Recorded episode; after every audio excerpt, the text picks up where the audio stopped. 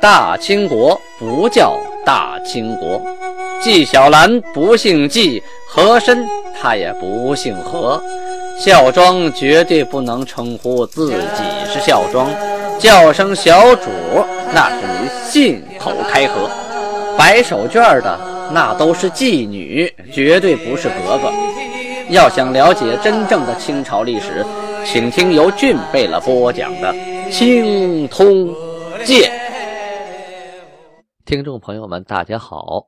古之色塞晕啊，上次讲到天聪九年，公元一六三五年的七月啊，七月份档案记载啊，两个官员，一个是镶蓝旗的梅勒张经张存仁，还有一个呢是昂邦张经马光远，二人呢都上奏，称啊韩这次处罚太严厉了啊，不要把这些有功之臣一撸到底。啊，他们建立功勋也是不容易的，九死一生啊，得到一本敕书啊，可以传几代。结果呢，因为没养好手下的村民，不太善于管理，结果一路到底了。希望能让他们戴罪立功啊，换一个别的惩罚，不要一路到底，这样容易伤了这些贤臣们的心。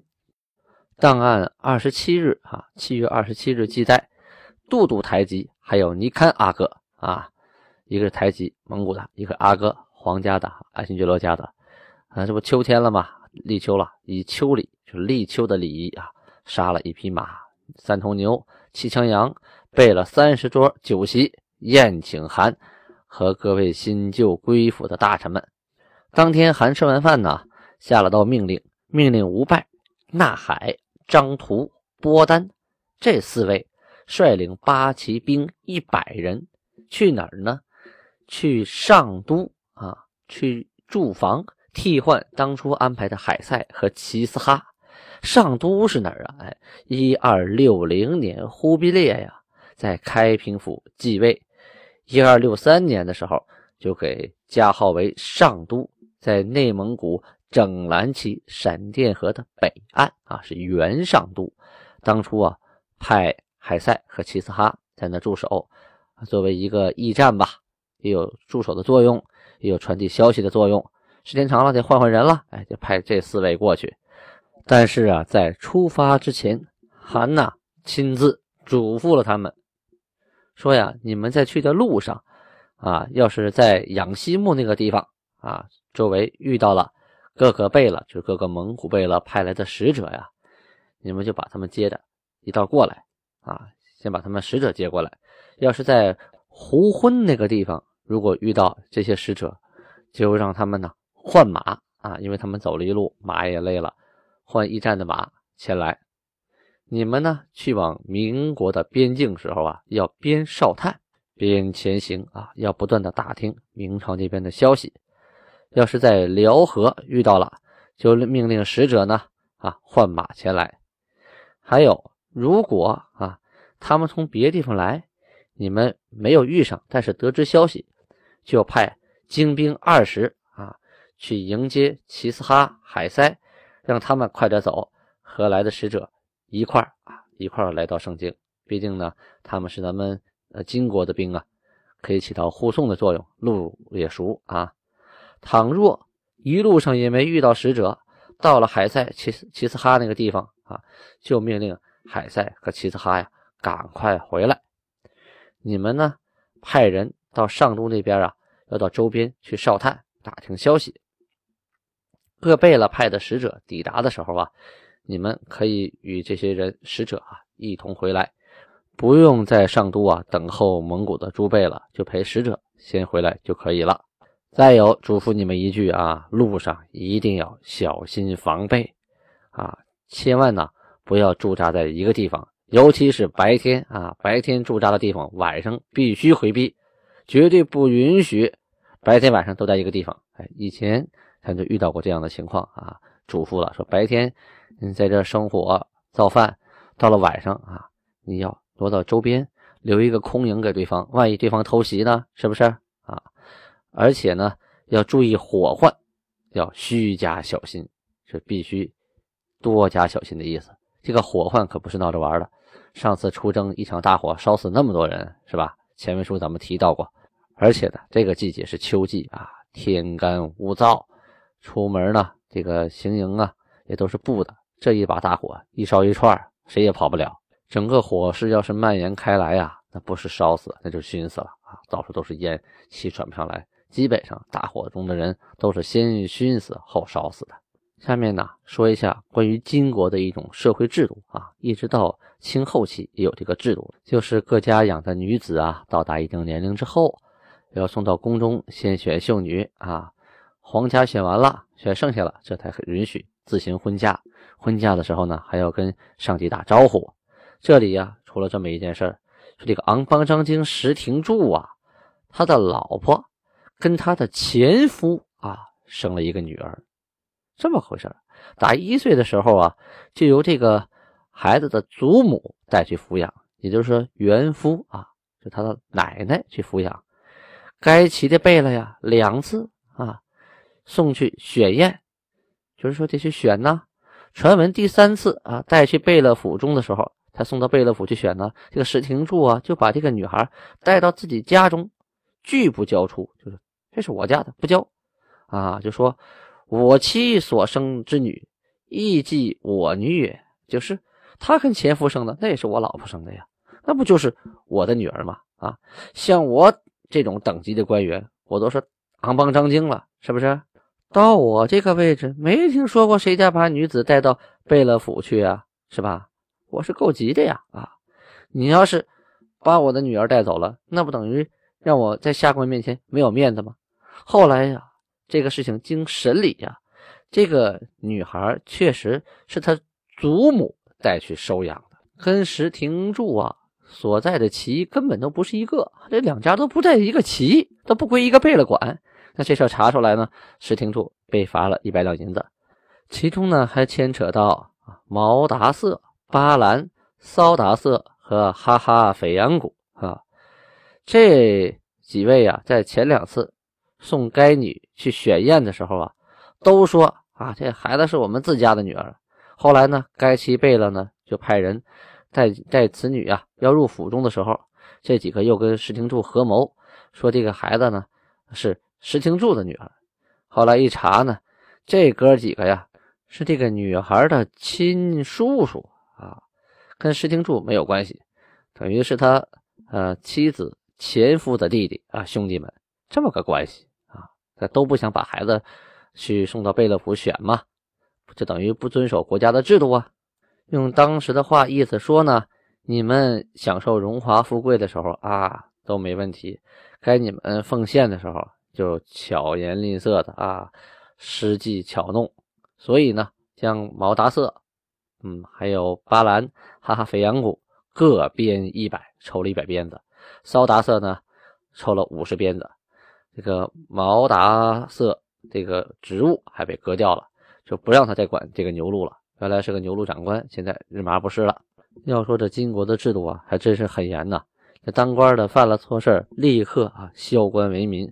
这不是当天又革了大宁河刘军福张京的职务。什么原因呢？他们家里呀有五个奴才，叫池庆公、公云、杨景成、刘禅，还有朱德。哎，这五个人呢联合告发他，说韩呐赐给他的十二个人啊，他给卖了，还把韩赐给的貂皮皮缎罩当给了丹丹牛路下的西佛所开的店铺之内的汉人，得了银子十两。你看有凭有据啊，有数字，将住房砖石马鞍卖给了整黄旗的苏菜新，就这位也太不靠谱了，人也卖啊，衣服也卖，而且是韩赐给的，房子也卖，这都是吃喝嫖赌啊，这是他能养手下这些人吗？手下这些仆人跟着他不得喝西北风啊？不告他才怪呢！哎，还告他呢，杀了三头牛。啊，这牛是不能乱杀的呀！过去有规定，这耕田用的呀。啊，而且呢，还有说，名为犹大的一个汉人，从我村呐逃走之后又回来了，被他给藏起来了，并没有啊向上举报。哎，这五条罪状啊，告于法司，经勘审绝对属实。于是呢，这五名原告准许开户，意思你你们可以另行立户啊，想去哪个牛路去哪个牛路，想去哪个固山去哪个固山，看哪儿好就去哪儿啊。估计这几位啊早就选好地儿了，哎，不可能哪个主子都跟这位似的啊，吃喝嫖赌把家都当光了，到谁家去也比在他这饿着强啊。最后判决呢，把刘军福没了张静的职务，一撸到底。由吴守进、张静监管啊，并且呢，将他的一应奢费物品啊依法没收，其他的就宽免了。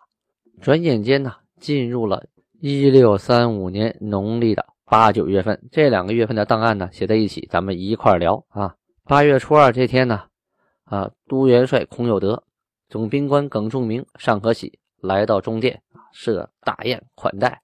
因为前面啊，皇太极说了，不能忘了这些人呢，啊，把他们请来，顺便商量商量给他们手下吃书的事儿，是吧？今天都过来了，好吃好喝不必细说。初三这天呢，西边来信了，出征的和硕莫尔根带庆贝了，就是多尔衮呐，还有岳托贝了，萨哈林贝了，豪格贝了，啊，派遣的嘎达浑、苏拜、硕队，还有塔尔布这四个人，还带着四十个诸身啊，蒙古四十人。共八十人回来报信儿，具体报信报的什么消息，咱们后边再说。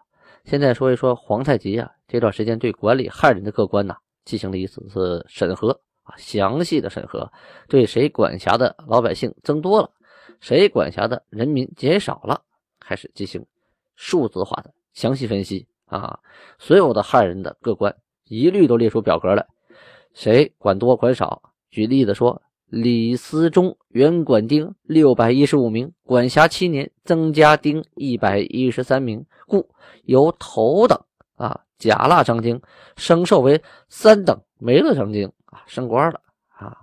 一升官的还有什么杨千卫啊、童三元啊，还有吴玉元、李国汉等等等等。但是呢，还有一些呢减少了。举例子说啊，高鸿忠原来管丁六百零七名。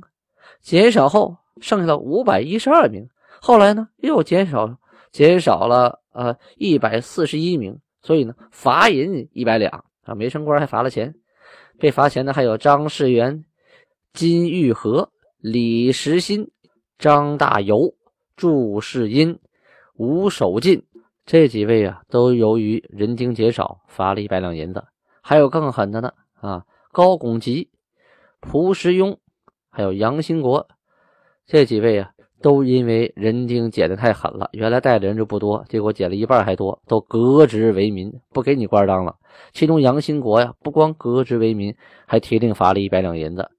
这里最后说到马如龙死后啊，金海瑟经管减少了二百八十七名，故罚银一百两，解其旗鼓职啊，吸入该贝勒家中为奴，本来是个官啊。最后呢，原来是管旗鼓的啊，现在呢跑到贝勒家里当奴才去了。原来呢管别人被别人伺候，现在收拾收拾铺盖卷，到贝勒家伺候别人去了。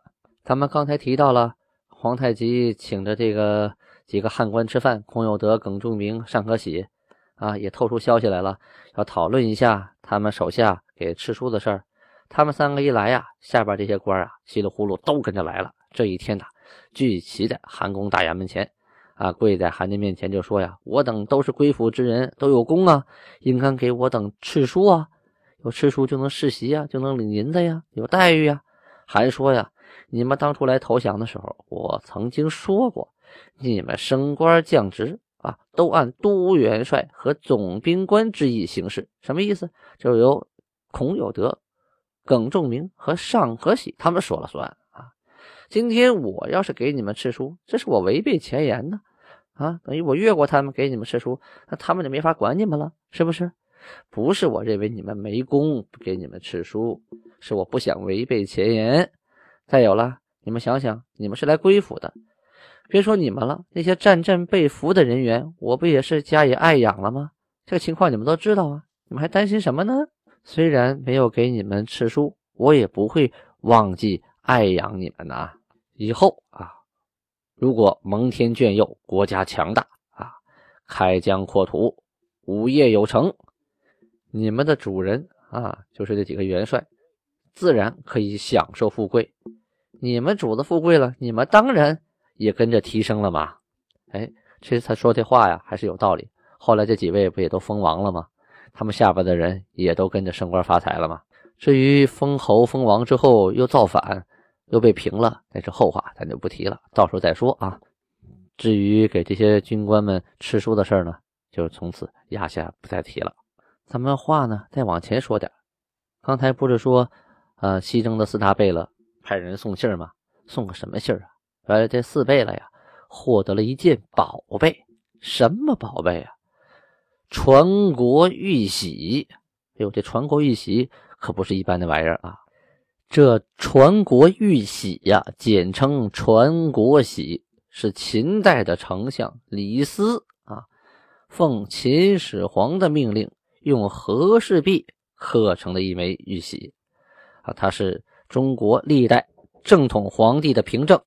有的呃史书啊档案上记载啊，说传国玉玺上边啊有那么几个字，是篆字：“受命于天，既寿永昌”啊，它作为皇权天授。